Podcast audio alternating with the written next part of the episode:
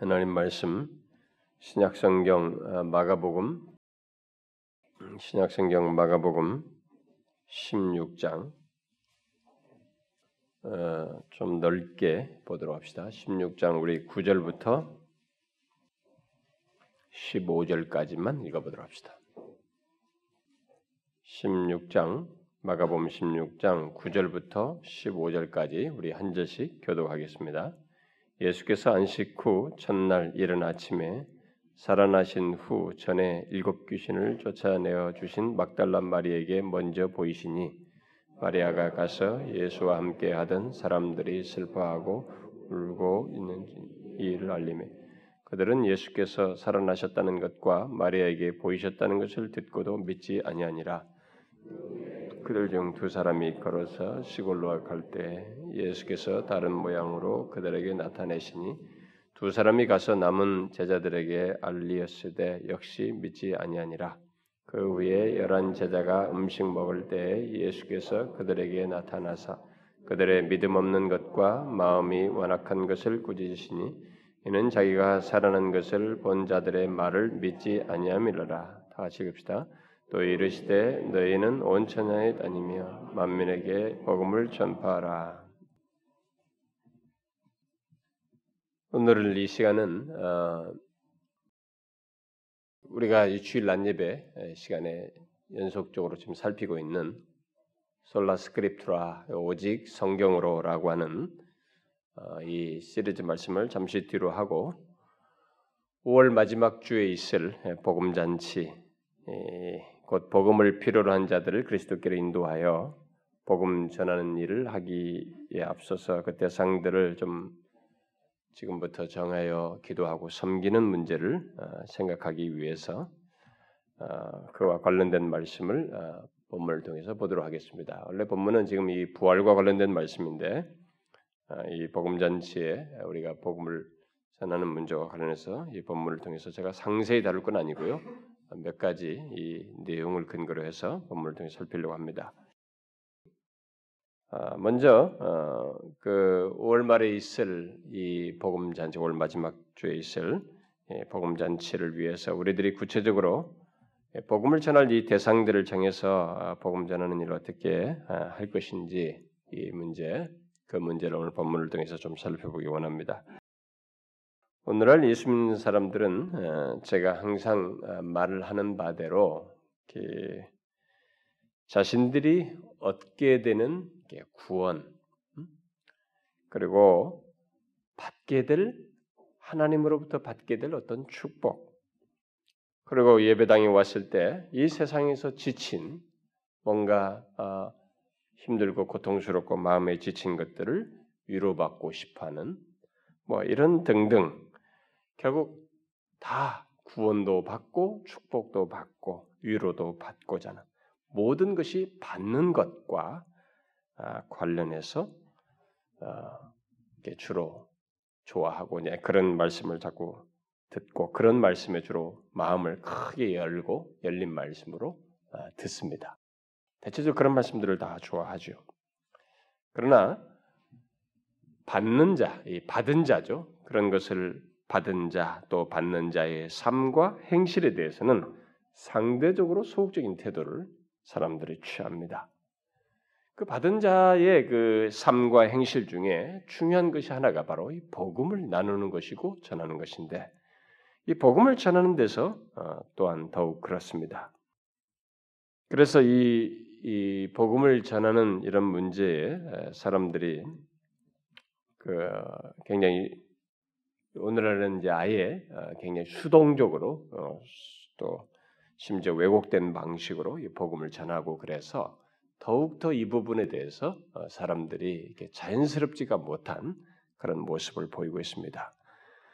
그래서 그 고작 그 복음을 전하라고 우리에게 동기부여를 하는 것 중에 하나는 복음을 열심히 전하면 복을 받는다라는 것. 그러니까 이게 복음을 전해서 열심히 전도해서 복받는 문제를 이렇게 연관을 짓거나 심지어 어떤 교회들은 경품을 준다거나 음, 뭐 제가 어느 교회에 가서 집회했는데 그 교회는 뭐 진짜 경품이 엄청나더라고요. 전도를 하면은 네, 그것도 뭐 작은 교회가 아니고 몇 천 명이 막 만 명이 다 되는 교회인데도 경품을 그렇게 내걸고 그리고 전도를 많이 한 사람들을 뭐 전도 왕이다고 어, 이게 왕자를 붙여가지고 공개적인 칭찬을 해서 이게 자극을 주는 아, 이렇게 해서 복음을 전하는 것을 열심을 내도록 하는 이런 것이 우리들에게 있습니다. 그리고 심지어 이제 중직자가 되려면은 뭐 장로가 되고 권사가 되고 뭐 안수입사가 되고 뭐 이런 이제 선출직들 뭐 이런 직장들을 뭐 주로 이제 장로들을 얘기하는 것 같습니다만은 그런 사람들이 되려면 정말 몇 사람 이상 전도해야 한다고 하면서 강제적인 압력과 의무감에 의해서 전도에 열심을 내도록 하는 이런 모습을 보게 됩니다. 우리 노예 안에도 굉장히 신선한 교회다고 이렇게 갑자기 사람도 많이 늘어나고 젊은이들도 많고 신선하다고 하는 그 교회도 그 장로가 되려면 뭐 제가 기억하기 20명인지 50명인지 모르겠어요. 장로가 되려면 20명인가 50명인가를 세례받게 해야 된다고 그렇게 규정돼 있다고 그래요. 그러니 뭐 완전 생자벽이 예수를 전혀 모르는 사람들에게 전도를 그렇게 해서 세례받게 해야 장로가 되는 음, 그런 룰을 만들었다고 그래요. 분명 우리들은 복음을 먼저 듣고 그로 인해서 구원의 은혜를 알게 되어서 누리고 있음에도 불구하고 이게 자연스럽지 않으니까 이제는 이런 아주 참 우리가 좀 보편화되어 있지만은 사실 복음 전해야 된다는 이 성경의 중대한 명제, 옳은 사실, 어? 주님의 명령이요 하나님께서 반드시 해야 할 이 사실 하나만 옳지 이것에 대해서는 너무 이렇게 수용하기 어려운 그런 것들이 우리들 속에 많이 있고 이러다 보니까 이 명제까지도 이제 짜증나고 싫어지는 어? 자연스럽지 않고 거북스러워지는 것으로 여겨지는 이런 현실이 우리들에게 지금 만들어지고 있습니다. 더욱이 오늘날 한국 교회 정, 한국 이 나라의 정서가 아, 기독교에 대해서 대단히 예, 부정적인 것으로 이렇게 턴이 바뀌었단 말이에요. 옛날과 달리 예, 부정적인 그런 현상이기 때문에 사람들이 위축되어서 복음 전하는 것을 더욱 어려워하고 아, 소극적인 태도를 취하고 있습니다. 뭐 저는 뭐 누구하고도 얼마 전에 얘기했는데 최근에 무슨 영화가 나왔는데 거기도 또 기독교를 가지고 이렇게 약간 꼬았다고 그러나요? 뭐 이렇게 비판적인 그런 것이 있다고 그래요. 요즘은 이제 어, 소재가 없으니까 예, 교회나 이런 신성한 영역에라고 하는 그런 하나님 영역까지 건드려서 재미를 보려고 하는 뭐 다빈치 코드를 위시해서 그런 것들이 이제 세계적인 추세입니다만은 제가 얘기했잖아요. 그런 것은 반하나님적인 정서를 불러일으키는 이런 사상들은 주께서 다시 오기, 전, 오기 전까지 더 점증화된다는 것이 성경의 예언이기 때문에 우리는 그러려니 할 수 있습니다. 그러나 이제 그런 내용 속에는 뭔가 우리가 귀담아 들을 내용도 있기 때문에 사실 우리가 귀담아 들어야 되는데 어쨌든 우리 주변의 지금 상황들은 이런 부정적인 것이 가세해 가지고 사람들로 하여금 복음을 전하는 것에 대해서 자꾸 어려워하고 소극적인 태도를 갖도록 하는 이런 현상이 벌어지고 있습니다.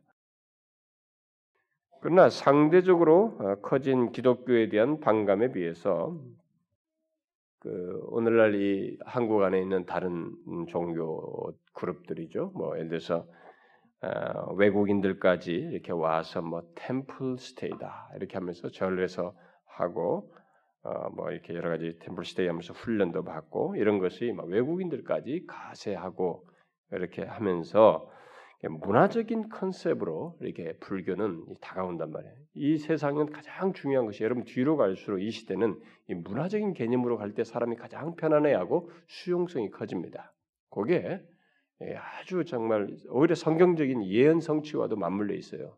그래서 그래서 오늘날 기독교도 자꾸 이렇게 사람에게 호소하려고 문화와 융합을 하는데 그 문화적인 개념으로 기독교를 가겠다는 건데 그것은 아니거든요. 문화와 다른 기독교의 본질이 있는데 기독교도 저런 개념으로 자꾸 가려고 하는 문화적인 컨셉으로 사람들에게 접근해 보겠다. 근데 그것은 복음이라고 하는 이 세상과 구별된 문화와 근본적으로 다른 본질을 가지고 있지 않은 이 불교 같은 게서는 하는 것은 자연스러워요. 자연스러운데 어쨌든 그들은 뭐 그런 것갈 수밖에 없어요 어떤 면에서. 그래서 그렇게 해서 사람들에게 많은 호응을 얻고 있습니다. 그래서 어, 굉장히 그 사람들이 늘어나고 좋은 반응도 일어나고 있죠. 게다가 뭐 캐톨릭도 어, 여러 가지 상당히 좋은 반응을 지금 한국에서 일어나고 있습니다. 그래서 지금 로마 캐톨릭에서 한국을 주목하고 있습니다. 지금 왜냐하면 남미 같은 나라가 카톨릭 국가인데도 거기는 지금 점점점 이 오순절 계통에게 계속 오순절종의 기독교가 늘어나는 바람에서 이 카톨릭 신자들 그쪽 다 넘어가는 추세가 벌어진데 한국만 유독 이 기독교가 급증하고 있는 나라로 주목해서 로마 캐톨릭이 굉장히 칭찬하고 있고 여기를 샘플로 해서 세계 카톨릭 국가에 이것을 전파하려고 하는 연구를 하고 있을 정도입니다. 그 정도로 이 김수환 추경의 그 어, 어, 이런 죽음에서 남겨진 좋은 이미지, 이 세상은 이미지 세상이거든요. 음, 이 성품의 시대가 아니고 이 사람이 성품이 어떠냐 이게 아니고 이미지 세상인 거예요. 그래서 지난번 우리가 배웠다시피 탤런트 우리는 그 멋진 예쁜 이 사람들이 TV에서 보여진 이미지로 이 사람을 딱 고착화시킨다면 그 사람이 뒤에서 도덕적으로 물란한 거 이런 우리는 개의치 않는 것입니다. 이 세상 자체가 이미지 세상이기 때문에 이미지가 좋으면 굉장히 호응을 불러일으키는 것이 이 세상입니다. 그런데 카톨릭은 그런 면에서 이미지가 잘 돼 있어요. 이렇게 좋은 교회도 자분하고 거긴 시스템 자체가 이미지를 잘하게 수밖에 없습니다. 왜냐하면 교회 안에서는 불협화음은 밖으로 나갈 수가 없는 그런 체제가 되어 있습니다. 그리고 하이라키거든요. 이렇게 위에서부터 쫙 지배체제이 기 때문에 위에서부터 탁탁탁 로마 교황청에서 추기경으로 해서 이렇게 쭉 내려가는 체제이기 때문에 밑에서 소리쳐서 저 위에까지 갈 수가 없어요. 그러니까, 그러니까 그런 체이기 때문에 안에서 나오는 얘기가 밖으로 나갈 수가 없습니다. 이미지 관리가 잘 될 수밖에 없죠. 교회 성당도 너무 이렇게 조용하고 예배도 엄숙해 보이고 그리고 이 모든 것이 사람 하나로 집중하는 책이잖아요. 그래서 추기경이 이 나라에 한 사밖에 없으니까 모든 카톨릭 하면 이 한 사람이 다 집중하는. 그러니까 이 사람이 아마 최고 뭐 좋은 이미지를 가지면 카톨릭 전체가 좋은 이미지로 바뀔 수 있는 그런 체제를 가지고 있는. 그러나 우리는 개신교는 이미지 관리를 잘 할 수가 없습니다. 난잡하기 이를 데 없고 각자 개별적이니까. 그러니까 뭐 이 안에 있는 소식이 다 밖으로 나오고 막 이거 더럽고 추한 얘기 밖으로 다 노출되고 난잡하기 이를 데 없단 말이에요. 그러니까 이미지 관리는 빵점이죠 여기서. 근데 어쨌든 추경이 그런 것을 통해서 한 사람에게 집중돼서 좋은 이미지가 아, 드러났고 요즘 뭐 뜨는 김연아 같은 그 스타를 통해서 또한 그런 것이 있어. 캐톨릭은 상대적으로 지금 굉장히 이미지가 좋습니다. 이미지 때문에 사람들이 그쪽으로 심지어 개신교에서도 캐톨릭으로 전향하는 사람들이 제법 있는 줄 알고 있습니다. 이런 상황에서 오늘날 기독교는 상대적으로 이런 불교도 포교원을 세워서 도시로 들어오고 캐톨릭도 굉장히 나름대로 뭘 하고 있는데 이런 그 그룹들과 상대적으로 비교가 안 될 정도로 복음 전도에 열심을 내고 있습니다. 그럼에도 불구하고 사람들의 반응은 갈수록 기독교에 대해서 더 부정적이고 또 회심의 역사도 갈수록 드뭅니다. 사람이 많이 모였다는 얘기는 들지 몰라도 거기에 하나님의 신령한 역사, 옛날에 우리가 초기에 들었던 것처럼 막 사람들이 변화되고 구원을 받는다고 하는 이 회심의 역사에 대한 소문은 상대적으로 듣기 어려운 그런 현실에 우리가 있습니다. 가끔 기독교 신문이나 뭐 국민일보 같은데 뭐 기독교 섹션을 이렇게 보게 되면은 이 뭡니까 아침에 출근하는 어, 지역의 지하철이나 뭐 이런 데서도 뭐 출근하는 그 각 자기 동네에서 그런 사람들에게 또 심지어 택시 기사들에게 무슨 뭐 커피와 빵을 막 제공하고 어, 이렇게 교회 띠를 띄인 다음에 그런 걸 주고 또 어떤 데서는 막 전을 붙여서 사람들에게 나눠주고 팬케이크를 만들어서 주고 뭐 떡볶이 오뎅을 해서 전 이렇게 사람들에게 나눠주면서 전도를 하려고 하는 이런 얘기들 그리고 어, 뭔가 사회 속에서 베푼다는 이미지를 갖게 해서 전도를 시도하려고 하는 이런 발버둥을 많이 치요. 그리고 그것이 긍정적인 사례로 많이 나옵니다. 그러나 우리는 왠지 이 복음 전도 속에 있는 능력은 모르고 있는 것 같은 그런 일을 많이 하지만 정작 복음의 능력은 우리들이 알지 못하는 듯한 그리고 그 열매도 잘 알지 못하는 것 같은 그런 오히려 이게 거꾸로 가는 것 같은 현실을 우리가 보고 있습니다. 자, 이런 현실 속에서 우리는 어떻게 해야 될까? 네? 우리가 사는 이 시대, 그런 상당히 여러 가지로 안팎으로 부정적인 것이 만들어지고 드러나고 이게 인식되는 이런 환경 속에서 과연 우리들이 이 복음을 전해야만 하는 피할 수 없는 이 복음 자체 가지고 이 엄청난 것을 가지고 있으면서 전해야 하는 우리들로서는 이것을 어떻게 해야 될까? 이런 질문을 하지 않을 수가 없습니다. 우리 주님은 오늘 본문에서 어떤 얘기를 하나 답을 얘기해 준다고 볼 수 있어요. 답을 내주고 있습니다. 잘 보시면 오늘 좀 길게 읽었습니다만은 예, 우리가 읽은 내용 중에서 여러분 어, 특별히 그 11절, 13절, 14절을 보게 되면 공통적인 단어가 예, 나오고 있습니다. 자, 한번 보십시오, 여러분. 11절, 13절, 14절에 뭐가 공통적인 말입니까? 믿지 아니했다. 믿지 아니했다는 것이 공통적으로 등장합니다. 바로 예수 그리스도께서 다시 살아나셨네, 부활하셨네. 다시 살아나셨다는 기쁜 소식을 이들이 믿지 않았다는 거예요. 복음을 믿지 않은 거죠. 막 11절에 막달라 마리아가 예수님께서 묻히셨던 무덤에서 그가 살아나셨다는 것을 보고 돌아와서 예수님과 함께 하던 사람들에게 예수님께서 살아나셨다라고 전했지만 그들은 믿지 아니했습니다. 그리고 예수님께서 시골로 가고 있던 두 사람, 곧 우리가 엠마오로 가는 두 제자로 일명 부르는 그들에게도 나타나셨지만 그 두 사람도 어, 믿지 않았죠.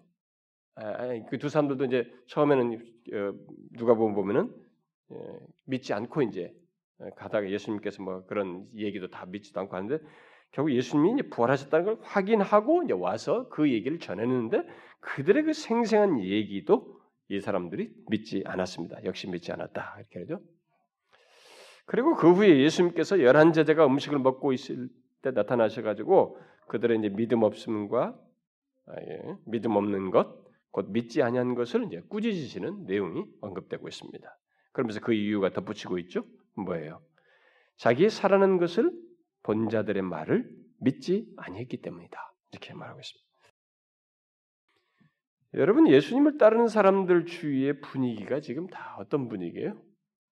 믿지 않는 분위, 불신앙적인 분위기입니다. 예수님은 바로 그런 분위기에서 곧 그런 분위기 속에 있는 자기 일을 따르는 사람들에게 오늘 우리가 마지막에 읽었던 15절 말씀을 하시고 있는 것입니다. 너희는 복음을 전해라. 온 천을 다니며 만민에게 복음을 전파하라. 바로 그런 부정적인 불신앙적인 환경 속에서 15절 말씀을 하고 있다는 것을 우리가 주목해야 됩니다. 오늘 우리가 예, 제가 관심을 갖고 말하려고 하는 것은 바로 그 사실이에요. 예수님께서는 불신의 분위기 속에서 그 무엇보다도 자기를 따르는 자들까지 불신하는 분위기 속에서 거기에 대해서 동정하지 않고 또 머뭇거리지도 않고 복음을 전하라. 오히려 그렇게 단도직입적으로 말하고 있습니다. 왜요? 왜 이렇게 말합니까? 좀 뭐 이들이 지금 그동안에 위축됐고 뭐 이런 것도 다 생각할 수도 있어. 뭐, 뭐 그런 걸 봐줄 수도 있고 우리 같으면 인간의 입장에서 그렇지 요즘 뭐 상처가 깊지 뭐 이러면서 뭐 그런 시간을 상처 치유 시간을 좀 갖지 않고 음? 꾸짖으시고 곧바로 복음을 전하라 이렇게 단도직입 말하겠어요. 왜요? 그것은 그 불신을 깨는 복음 때문에 그래요. 복음 자체 때문에 그렇습니다. 바로 예수 그리스도께서 다시 살아나셨다는 복음, 부활했다는 사실 때문에 그런 것입니다. 여러분, 이 복음이 여기서 지금 등장하는 이 복음은 이들이 지금 생생하게 목격하고 있는 엄청난 사실입니다. 자신들의 죄를 위해서 십자가에 죽는다는 얘기는 들었지만 그것이 성취돼서 다시 살아나는 이 엄청난 일은 생각지 못하고 있었고 수용할 수도 없다고 여겼지만 그것을 자신들의 면전에서 그분을 보면서 확신하게 되는 이 부활의 복음을 십자가를 지나서 부활하게 된 이 복음을 들었기 때문에 이것은 모든 불신을 깨고도 남는 명확한 사실이요 영원한 사실이며 두고두고 오는 모든 세대가 이것을 통해서 구원 얻을 사실이기 때문에 주님은 두말할 것 없이 복음을 전하라라고 말한 것입니다. 우리가 이 시간에 이 문제를 곰곰이 생각해 보자는 겁니다. 우리가 사는 세상은 근본적으로 그리스도에 대해서 기독교에 대해서 복음에 대해서 부정적이고 불신앙적입니다. 그것은 예수님께서 십자가에 달려 죽으시는 과정 속에서 그리스도를 알지 못하는 자들이 취한 태도에서 우리가 분명히 봅니다. 그리고 지금도 우리의 불신앙의 세대, 그리스도를 알지 못하는 자의 세상에서도 우리가 그것을 그대로 보고 있습니다. 그러므로 우리가 이런 이렇다고 하는 것, 이 세상 자체가 복음에 대해서 기독교에 대해서 불신앙적이다는 것에 대해서는 사실 놀랄 것도 없어요. 그래서 세상으로부터 환영받기를 기대할 필요는 없습니다. 그게 되지도 않아요. 인간적인 관계 차원에서 예의를 갖추고 호의적인 태도를 세상이 취할 수는 있습니다. 우리에 대해서, 기독교에 대해서, 어떤 것에 대해서. 그렇지만 일단 우리가 그리스도께 속했으며 기독교와 예수 그리스도 복음을 말하게 되면 이 세상은 부정적인 태도와 불신앙을 거기에 대한 그런 감출 수 없는 본능적인 태도를 드러내게 된다는 것. 아니, 그럴 수밖에 없다는 것을 우리가 알아야 한다는 것입니다. 그것은 여러분들이 살면서 주변에서도 쉽게 발견해서 확인하는 경험이에요. 이것은 사실입니다.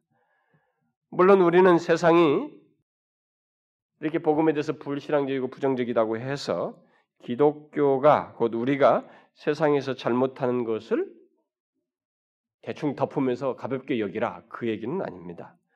오늘날 교회들이 세상으로부터 욕을 먹고 부정적인 반응을 갖게 하는 이유 중에 하나는 제가 아, 지금 말한 이 세상의 본성, 곧 복음에 대한 본성 때문만이 아니라 우리가 잘못한 내용들이 분명히 있기 때문이기도 합니다. 그건 우리가 부정할 수 없어요. 그러니까 옛날 초기 교회들이 물질적으로 가난하고 약한 상태에서 그 오늘날처럼 물질적으로 풍성하게 세상을 섬기지 못했어도 뭐 이렇게 뭘 나눠줘가면서 세상적으로 물질적으로 많이 섬기지 못했어도 오히려 온갖 고난을 받으면서도 그리스도의 뒤를 쫓아 살면서 또 세상과 타협하지 않고 살면서 세상으로 하여금 긴장하게 만들었어요. 너희들이 우리 세상을 뒤엎는다. 이렇게 여기면서 로마 제국이 보통 나라요? 세계를 제패한 나라요. 그들이 그들이 기독교를 겁먹었습니다. 예수 믿는 사람들 이들을 겁먹었다고요. 변화의 불씨가 됐던 것이 기독교예요. 가난하고 세상을 향해서 그렇게 못했어요. 오늘처럼 물질을 팡팡 쓰지 않았습니다. 그래 하지 않았어도 세상으로 하여금 긴장하게 만들고 뭔가 그들로 하여금 저들에게는 뭔가 살아있는 것이 있다라고 하는 것을 그들은 느꼈습니다. 간단히 말해서 오늘날 신자들이 신자답지 못하고 그리스도처럼 죽지 않는 그런 가운데서 이 끊이지 않는 생명력을 이 세상이 보지 못하기 때문에 우리들이 욕을 먹고 있는 것이죠. 그런 면에서 오늘날 교회들이 복음 전하는 것과 관련해서 해야 할 첫 번째 일은 복음을 전하는 것을 마치 사업하듯이 하고 이렇게 복음의 능력도 알지 못하고 복음 자체에 중심성도 두지 않은 채 이 행위적으로 하는 이것을 빨리 포기해야 돼요. 그것부터 버려야 됩니다. 우리들이 경쟁적으로 이런 그런 식으로 복음을 전하는 한 세상은 우리에 대해서 더욱 부정적인 생각을 갖고 우리로부터 더욱 멀어질 것입니다. 그건 확실해. 일단 우리는 이 세상의 본성이 그렇게 불신정이라는 불신앙적이라는 것을 알고 그때 그것에 놀랄 것도 없고 두려할 것도 없지만 동시에 우리들이 잘못하고 있는 것도 고쳐야 돼요. 고쳐가면서 그렇다고 해서 이 복음을 잘하는 사실을 조금이라도 주저하거나 기피해서는 안 되는 것입니다. 그런 이유 때문에 기피하는 일을 해서는 안 된다는 거예요. 그런데 사실 세상이 불신앙적인 것은 그렇다 치더라도 오늘 본문에서 우리가 주목할 것은 본문을 보게 되면 세상의 불신 때문이 아니고 바로 예수 그리스도와 함께한 자들이 취한 불신앙이에요. 우리는 이 문제를 같이 좀 생각해 봐야 됩니다. 불신앙적인 분위기 속에서 부활의 기쁜 소식, 곧 복음을 스스로 이렇게 짓누르는, 거부하는, 어? 전할 뭐 그런 둘째치고 그것을 거부하는 이런 사실을 이들에게서 보게 됩니다.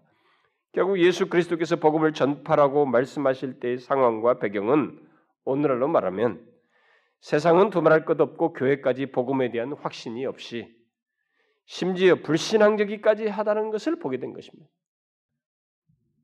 여러분 혹시 우리들의 현실이 그렇지 않을까요? 여러분들은 우리들이 그렇지는 않습니까? 우리들까지도 이 복음에 대해서 불신앙적이지는 않느냐는 거예요. 세상이야 예나 지금이나 조금도 다를 바가 없어서 세상의 불신앙적인 것에 대해서는 우리가 다 아는 바이고 뭐 어떻게 할 수 없어요. 그렇지만 교회가 불신앙적인 것은 이것은 그냥 넘어갈 수 있는 문제가 아닙니다. 본문에서도 주님께서 책망하시잖아요. 책망하시면서 오히려 전하라고 하지 않습니까? 그러므로 우리들이 이 문제에 대해서 우리들의 불신앙을 생각해 봐야 돼요. 여러분, 우리들은 어떻습니까? 우리 자신들은 어떤가요? 바로 이 본문의 제자들처럼 복음에 대한 확신도 없고 결국 불신앙적인 분위기를 갖고 있지는 않습니까? 스스로 위축되고 기피하고 여러분 어떻게 생각합니까? 저는 어느 정도 우리들이 그렇다고 봐요. 어디서 그것을 알 수 있느냐면 일단 오늘날 교회가 세상으로부터 받는 압박, 곧 그들의 부정적인 태도로 인한 압박이 그 어느 때보다도 상대적으로 우리들의 지난 교회 역사 속 우리나라의 교회 역사 속에서 더 강하다는 것과 그로 인해서 많은 그리스도인들이 복음 전도에 대해서 이전 같지 않고 우리들까지 그런 것을 의식해서 부정적인 생각을 갖고 수동적인 태도를 취하고 있고 심지어는 요즘 복음을 전하면 사람들이 듣고 믿겠느냐 라고 생각하면서 결국 우리들 자신들이 그런 말을 내뱉으면서 깊이 하는 이런 불신앙적인 생각들과 말을 쉽게 내뱉는 현실들이 우리 가운데 있다는 것을 통해서 알 수 있습니다. 여러분 그렇지 않습니까? 바로 우리 자신들부터 복음 전하는 것에 대해서 부정적인 생각을 가지고 있고 요즘 같이 기독교에 대해서 부정적인 현실 속에서 누가 복음을 듣고 믿겠는가라고 생각을 자연스럽게 하고 있지 않느냐는 거예요. 여러분도 그런 생각 갖고 있지 않습니까? 여러분 그게 뭡니까 바로 복음에 대한 불신앙입니다. 그러니까 세상의 거센 저항과 이 불신앙에 밀려서 어느새 교회들까지 신자들까지 본문처럼 이런 불신앙을 갖고 있는 거예요.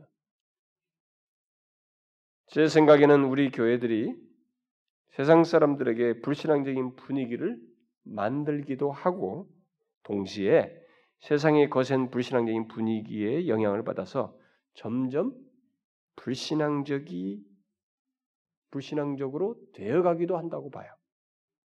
그러니까 우리가 불신앙적이도록 만들기도 하고 영향을 받아가지고 이제 또 스스로에게 불신앙적이 되어가는 이런 모습이 있다고 봅니다. 이런 상황에서 저는 주님의 답을 생각하고 싶은 것입니다. 어떻게 해야 되느냐 이게. 복음 전도와 관련해서 우리가 어떻게 되느냐? 다른 길이 없어요. 두 가지 측면에서의 우리가 수고가 있어야 된다고 봅니다. 첫째는 소극적인 측면에서 앞에서 말한 대로 세상이 복음에 대해서 또 기독교에 대해서 본능적으로 부정적이고 불신앙적인 것 말고 우리들이 세상을 향해서 만드는 이 부정적이고 이렇게 불신앙적인 이런 보험전도 방식, 그런 생각과 태도 이런 것들을 책망받아 마땅하고 결국 고쳐야 한다고 생각이 돼요. 그런 것을 버려야 된다고 생각이 됩니다. 다시 말해서 생존을 위해서 또 성공을 위해서 복음을 전하는 것을 포기해야 된다는 거예요. 예? 우리는 지금 온 신자들이 교회의 어떤 동기에서 실용주의에 물들어서 하던 간에 이 생존을 위해서 성공을 위해서 복음을 전함으로 인해서 열매가 그것으로 생겨난 열매들을 우리가 다 먹고 있습니다 지금 그 열매를 지금 벌써 맛보고 있어요. 여기 대해서 아무도 책임을 지금 지지 않고 있습니다. 그렇지만 실상 모든 교회가 모든 신자들이 그 열매를 지금 경험하고 있어요. 부정적인 현실을 직면하면서 그 열매를 거두고 있고 심지어 다음 세대 애들은 다음 세대 사람들은 더 이 부정적인 열매를 맛볼지도 몰라요. 더욱이 주, 하나님의 이름과 영광은 더 모욕되는 이런 상황이 돼버렸어요. 그러니까 모두 열심히 해요. 다 전도한다, 열심히 한다, 복음 전한다, 다 열심인데 실상은 주님을 욕되게 하는 현실을 더 가중시키고 있는 이 아이러니한 현실이 우리에게 만들어지고 있다 이 말입니다. 특히 오늘날 교회 안에 나를 드러내는 이 복음 전도, 음? 세상적이고 물질적인 복음 전도, 마치 할당 받아야 할당 받아서 어떤 해야 할 일처럼 여기면서 돈을 주고라도 사람들을 데려오는 식의 이 복음 전도 이런 거 빨리 없어져야. 네? 저는 뭐 교회들이 보면 무슨 복음잔치 아니 뭐냐면 이게 총동원 주라면 막 노인정에 가지고 노인들 다 끝나면 천 원씩 이천 원씩 줘가지고 다 데려왔다가 밥 먹이고 노인들 다 가게 하고는 그들의 논리는 그냥 일단 데려와라. 좀 듣지 않겠느냐. 참 어리석은 논리를 가지고 성경에 와 보라, 데려오라, 강권에 데려오라 이런 것은 있어요. 그러면 그 강권에 데려올 때 이 돈에 미끼가 돼서 온 이것을 강권으로 얘기를 할 수 있느냐 이거예요. 하나님을 얘기하는데 하나님의 대용품을 주어서 이것에 의해서 온 사람이 그런 일이 될 수 있겠냐 이게. 말 같지도 않은 논리를 가지고 교회들이 지금 이런 일을 한단 말이에요. 그러니까 저는 여러분들에게도 복음 전도의 동기를 지금 얘기하는 것입니다. 나를 드러내기 위한 응? 이런 것에서 이 잡다한 방법들을 써가지고 복음을 전하는 이런 일을 해서는 안 된다는 것이에요. 그런 것이 있는 한 교회는 세상의 노리개가 됩니다. 특히 그런 그렇게 전도 받는 자들이 결국에 가서는 기독교를 부정적으로 말하는 당사자들이 돼요. 그렇게 보도록 만드는 사람들에 대해서 전도의 문을 막게 됩니다. 생존을 위해서 또 세상적으로 성공하기 위해서 또 자신을 드러내기 위해서 하는 이런 복음 전도는 설사 복음을 전한다 해도 그 복음은 복음이 아니에요.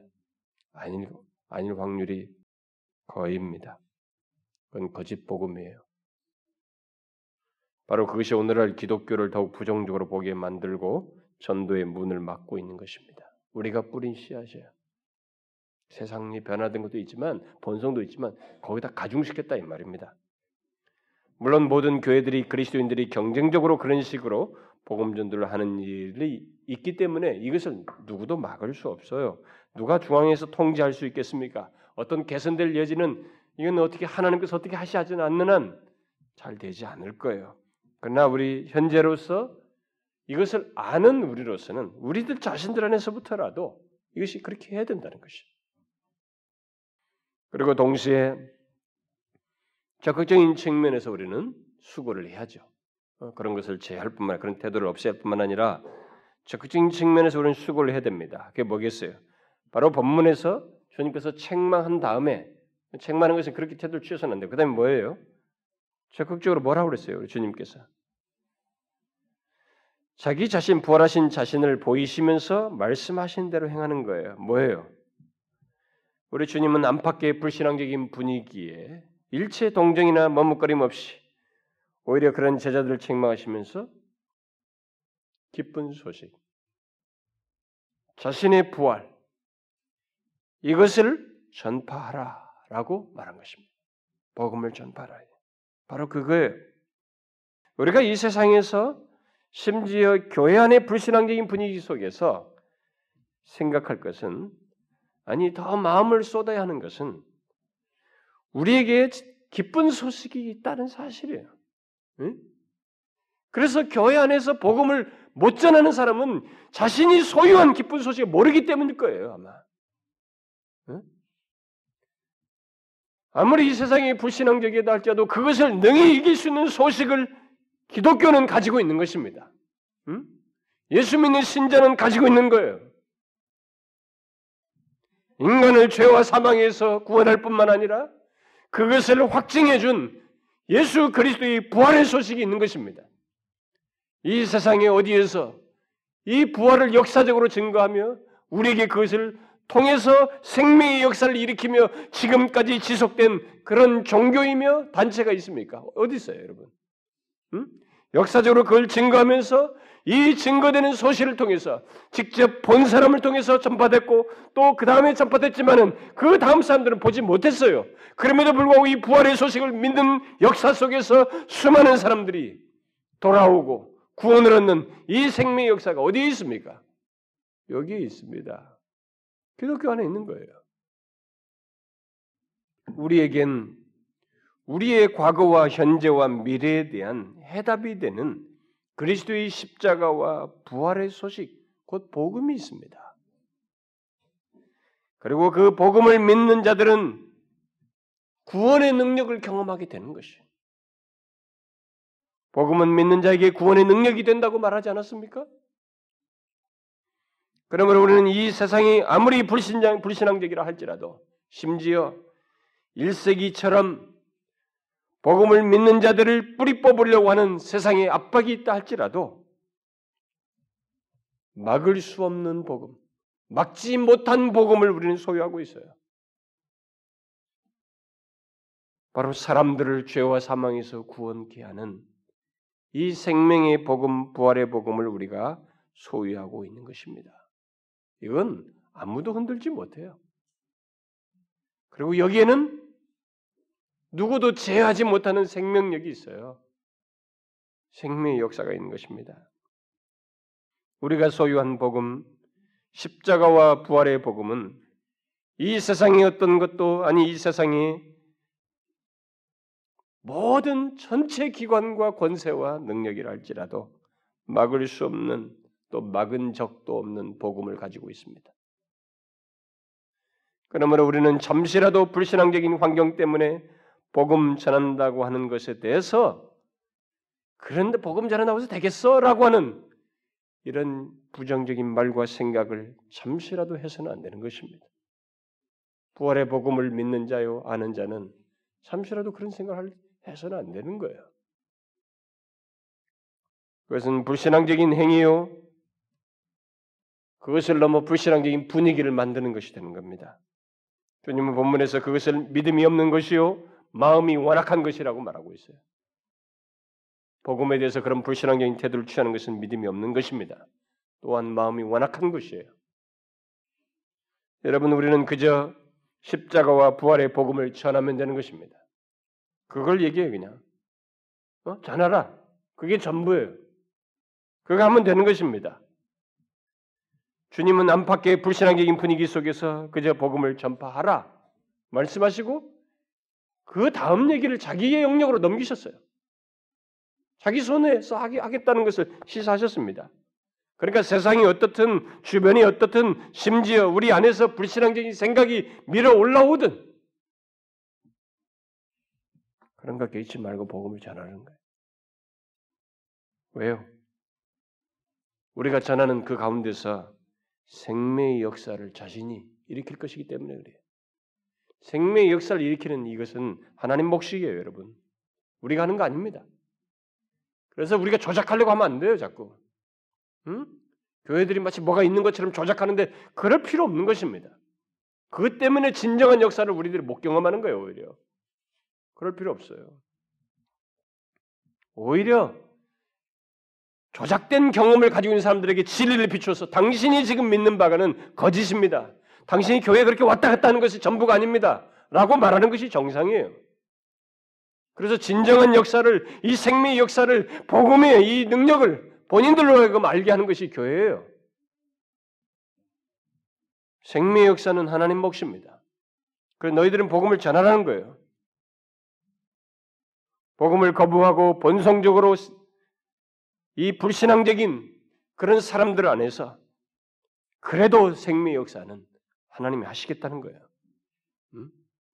너희 주변이 뭐 어떻다 저떻다 얼마나 압도적인 불신앙적인 분위기예요. 예수 그리스도에 개의치 말라는 것입니다. 응? 이들은 벌벌 떨고 있었잖아요. 지금도 못 믿었잖아요. 그러나 다음에 어떻게 됐습니까? 그들이 가서 복음을 전할 때 어떻게 됐어요? 그 압도적인 불신앙적인 분위기가 어떻게 바뀌었어요? 바뀌었지 않습니까, 여러분? 누구에 의해서? 이들이 뭐 무기를 썼습니까? 아니면 더 고성능 기능을 발휘해서 그들에게 귀에 들려줬어요? 아닙니다. 복음을 얘기했어요. 사도행전 2장에. 너희들이 예수 그리스도 십자가보다는 그가 부활하시고 살아나셨다. 이 복음을 얘기했습니다. 그랬더니만 3천 명이 회개했지 않습니까? 이 3천 명이 어떻게 그 완악한 자들이 무너진단 말입니까? 누가 하신 거예요? 생명의 역사는 하나님이 하시는 것입니다. 그들은 물 주고 심는 것밖에 안한 거죠. 자라나게 하시는 이 생명의 발화는 하나님이 하신 거예요. 3천 명이 마음 속에서 그들의 존재 속에서 생명을 발화시킨 것이 하나님이신 것입니다. 바로 그것 때문에 복음은 능력이 있다고 말하는 거예요. 불가능할 것 같은 사람들 안에서 구원하시는 능력을 하나님께서 하신다는 거예요. 그러면 어떻게 우리가 복음을 전해야 되겠어요? 우리는 이 말씀을 그대로 순종하는 것입니다. 일단 지금까지 말한 이런 사실을 염두에 두고 기억하고 믿음으로 복음을 전하겠다는 마음을 먹고 그대로 실천하는 거예요. 좀 더 구체적인 방법을 제가 여러분들에게 덧붙이자면 우리 각자에게 주시는 지혜를 따라서 여러분들이 얼마든지 다양한 방법들을 쓸 수 있겠지만 또 하나님께서 지혜를 주셔서 그렇게 또 하시기도 하기 때문에 그걸 여러분 따라서 할 수도 있습니다. 그러나 저는 우리 제가 교회적인 차원에서 여러분들에게 굳이 우리가 취할 수 있는 방법을 생각해 보면 제가 몇 차례도 뭐 이런 얘기할 때마다 계속 얘기했습니다만은 우리가 교회적인 관계 속에서 제가 여러분들에게 공식적으로 말할 수 있는 방법은 세 가지 정도 같아요. 세 가지 정도. 하나는 자신과 어떤 식으로든 관계가 있고 접촉 가능한 사람들에게 시간을 들여서라도 꾸준히 섬기며 기도하며 복음을 전하는 것입니다. 이게 제일 중요해요, 저는. 이 불신앙적인 시대일수록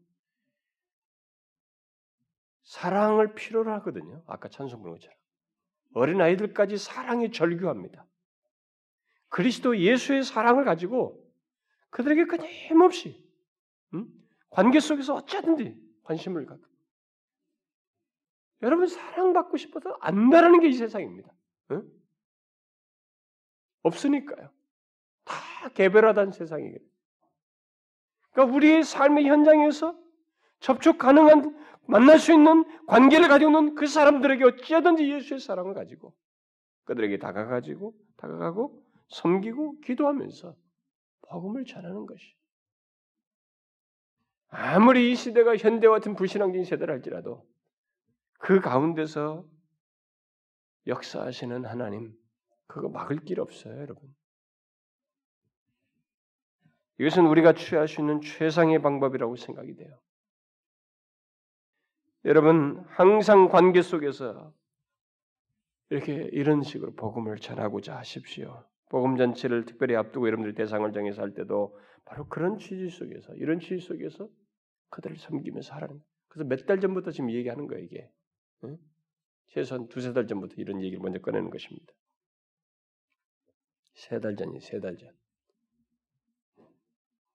그리고 두 번째 방법은 지역 전도에 적극 참여해 가지고 하나님께서 주실 복음들을 대상을 얻는 것입니다. 이것은 상대적으로 열매가 크지 않아요. 제가 첫 번째 말한 것보다 열매가 상대적으로 크지 않습니다. 그렇지만 바울이 어떤 지역에 가서 복음을 전하려고 했을 때 하나님께서 거기서 사람을 붙이시거든요. 결국 마음을 열게 하시는 그런 인도, 그 대상들을 만나게 하시고 그래서 그런 사람들을 만날 수 있기 때문에 특히 전도에 참여하는 우리 자신들이 그것을 통해서 좋은 주님의 도구로 쓰임 받기도 하기 때문에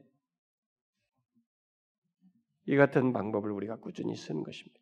우리 교회 갈수 있는 게 뭐 사실 여러분들이 개인적으로 우리가 같이 참여할 수 있는 게 바로 그거예요.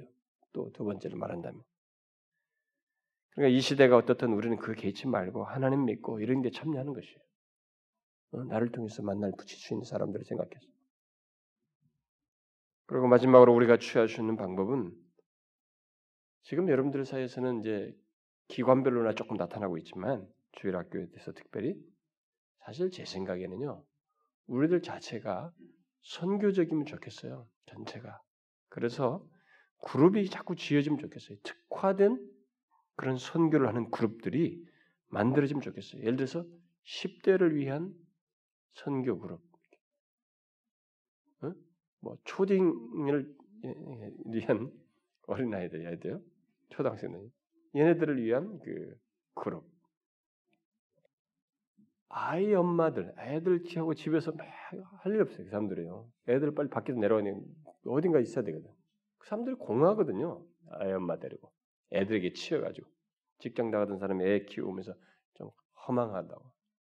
그들을 위한 팀 그룹 또 남성들을 위한 선교 그룹 노인들을 위한 선교 그룹 뭐 우리는 그런 조각은 조금씩 조금씩 있습니다만은 그걸 다 참여해 가지고 우리 전체가 어느 그룹이든지 10대 그룹이든 뭐 초딩 그룹이든 뭐 어른 그룹이든 여기 그룹 다 들어가 가지고 그것으로 각 그룹이 돼서 좀 더 특화된 왜냐면 연구가 필요하거든요.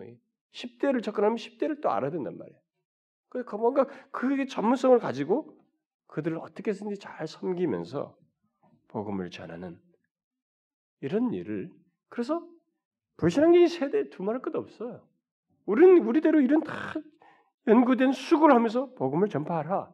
너희는 그대로 하는 중에 이런 방법들을 속에서 일단은 그것을 실천하는 중에 하나님의 역사를 보는 것입니다.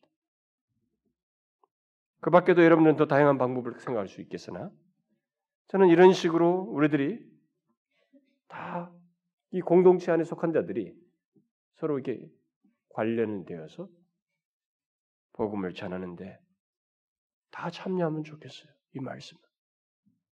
여러분들이 정령 복음을 안다면 십자가와 부활의 주님을 알고 있으면 이 감출 수 없는 사실, 이 기쁜 소식이 이 세상의 불신앙적 것에 막히면 안 되죠, 이게. 응? 세상을 이기고도 남는 그리고 나중에는 모든 것을 정복할 소식인데 이것이 통해서 흘러나가야죠. 여러분들은 오늘과 다음 이렇게 아마 대상들을 정하는 시간을 하게 될 겁니다.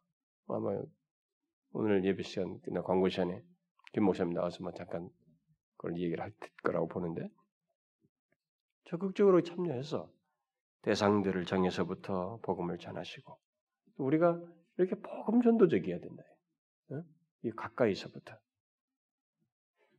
그래서 여러분 우리가 5월 말 이 복음 잔치에 두고 이런 것들이 자꾸 형식화되지 않도록 1년에 한 번, 두 번 하던 거 한 번으로 하고 후반기는 회심 집회로 바꿨는데 1년에 한 번은 있는 이때에 적극적으로 어떻게든 수고를 해보자는 거예요.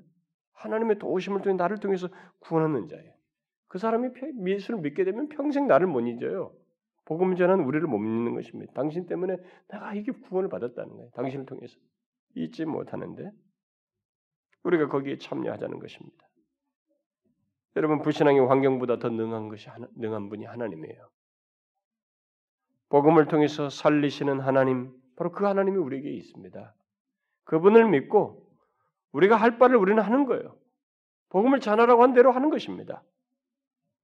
우리에겐 역사 속에서 우리의 죄를 지시고 죽으셨을 뿐만 아니라 부활하신 주님이 계십니다. 이 말씀을 하시면서 세상 끝날까지 함께 하시겠다고 하시면서 도우시는 이가 계십니다. 바로 본문처럼 제자들 앞에 분명히 나타나신 주님이 우리에게 계십니다. 우리는 그분을 믿고 복음을 전하면 되는 거예요. 아무리 이 세상이 어떻다 할지라도 더 나빠진다 할지라도 아직 1세기만큼은 지독할 정도로 우리는 나빠지지 않았습니다. 1세기는 예수 믿는 사람들 다 잔멸하려고 했어요. 우리는 잔멸하고 있습니까? 기분 나쁘게는 할 정도예요. 괜찮습니다. 그들은 그 상황에서도 복음을 전했고 거기서 하나님의 역사를 보았습니다. 이 세상이 어떻고 저떻고 그래서 이제는 국내에서는 안 된다. 해로 다 나가자. 해 선교하자. 이렇게 말하더라고요. 어떤 원로 목사님이. 저는 아니에요. 지금 이런 모판을 거기다 옮기면 거기도 똑같은 현상이 생겨요. 불신앙을 넘어서는 깨고도 남는 이 복음을 우리 삶의 환경에서 전해야 돼요.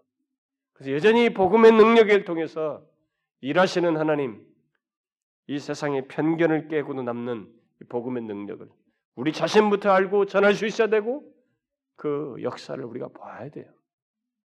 그 진정한 역사, 회심의 역사, 구원의 역사를 봐야 됩니다. 여기에 마음을 열어서 동참하라는 것입니다. 주께서 우리에게 그런 구원의 역사를 우리 각자의 그런 수고 속에서 허락해 주시기를 소원합니다. 기도합시다. 하나님 아버지, 우리가 이 세상을 경험하고 특별히 불신앙적인 그 분위기가 조성되는 것을 보고 있으며 또 그로 인해서 이 복음 증거에 대한 확신이 덜해져가는 우리 자신들을 보게 됩니다. 결국 세상의 불신앙과 함께 우리들의 불신앙까지도 조성되는 것을 보게 됩니다. 오 주여 그럴 수 없나이다. 주께서 우리의 죄를 지시고 십자가에 달려 죽으시며 죄와 사망을 이기시고 부활하신 명확한 이 세상의 모든 역사를 완전히 바꿀 이 복음의 메시지가 있는데 그 복음의 메시지를 우리가 사장시킬 수 없나이다. 오 놀라운 이 복음을 감추지 아니하고 담대히 전하는 저희들 되게 하여 주옵소서. 그 가운데서 역사하실 하나님의 역사, 자라게 하시는 그 생명의 역사를 보게 하여 주옵소서. 예수 그리스도의 이름으로 기도하옵나이다. 아멘.